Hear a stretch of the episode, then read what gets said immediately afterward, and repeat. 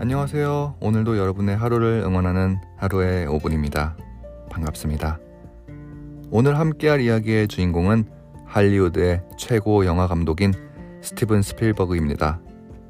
스티븐 스필버그는 그가 어떻게 영화 감독이 되었는지, 그리고 그가 바랬던 꿈이 어떻게 그에게 찾아왔는지 이야기해 주었는데요. 함께 들어볼까요?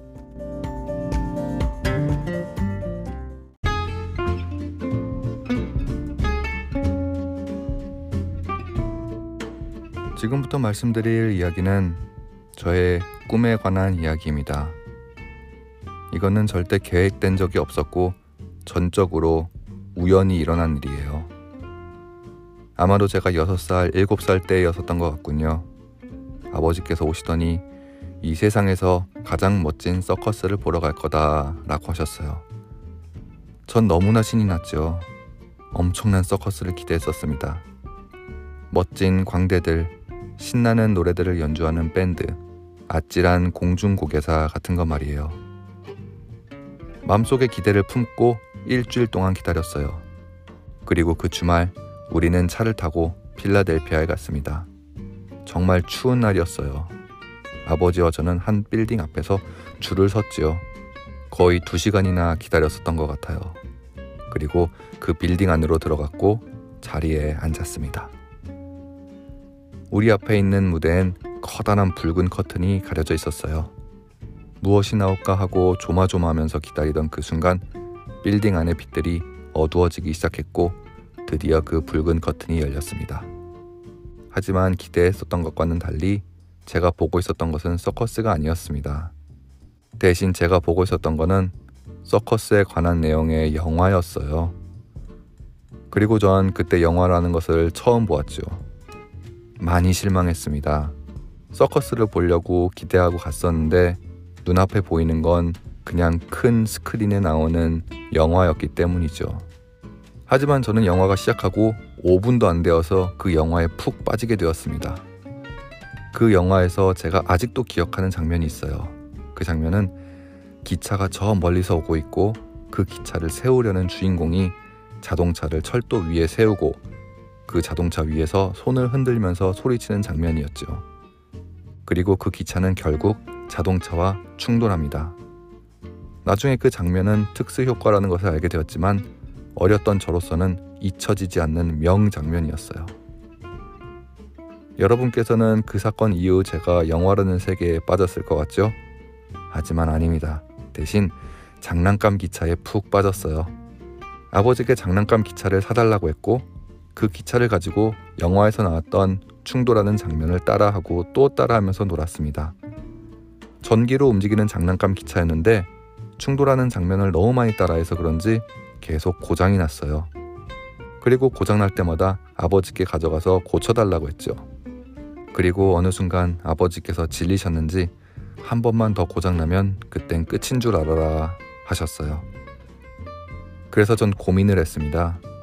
충돌하는 장면을 계속 따라하면서 보고 싶었는데 한 번만 더 고장나면 다시는 못 보니까 어떻게 해야 하나 싶었죠.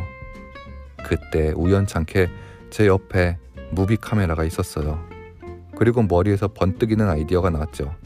그래, 이 카메라로 충돌하는 장면을 찍자. 그러면 기차가 고장나도 계속 볼 수 있잖아. 그게 바로 제 첫 영화였습니다. 그 이후로 저는 카메라와 가장 친한 친구가 되었죠. 많은 것들을 찍으면서 친구들과 놀았습니다. 심지어 보이스카우트 선생님들도 저의 영화를 아주 좋아했어요. 그렇게 저는 영화라는 세상에 발을 디딛게 되었습니다. 제가 말씀드리고 싶은 것은 저는 제 꿈을 위해서 무언가를 선택할 필요가 없었다는 것입니다. 꿈이라는 것은 언제나 우리가 미리 꿈을 정하고 그걸 이루는 것이 아닙니다. 꿈은 언제나 우리 뒤통수에서 나타나요.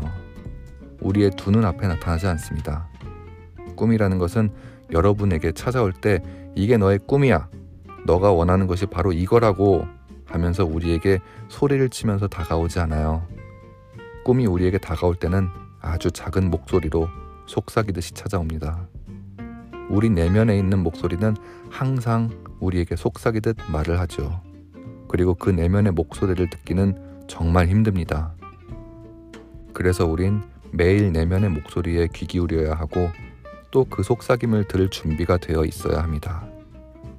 그리고 그 목소리를 듣는 순간부터 여러분의 인생은 변하게 될 겁니다.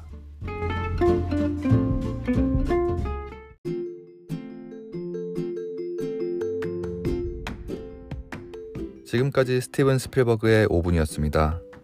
정말 사소한 사건 하나가 어떻게 한 사람의 인생을 바꾸어 놓을 수 있었는지 알 수 있었던 일화였던 것 같습니다.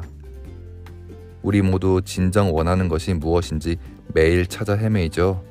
그리고 꿈을 찾으려고 수많은 노력도 하고요. 하지만 어쩌면 우리 내면에 있는 우리 자신과 진실한 대화를 통해 그 꿈을 찾을 수 있지 않을까요?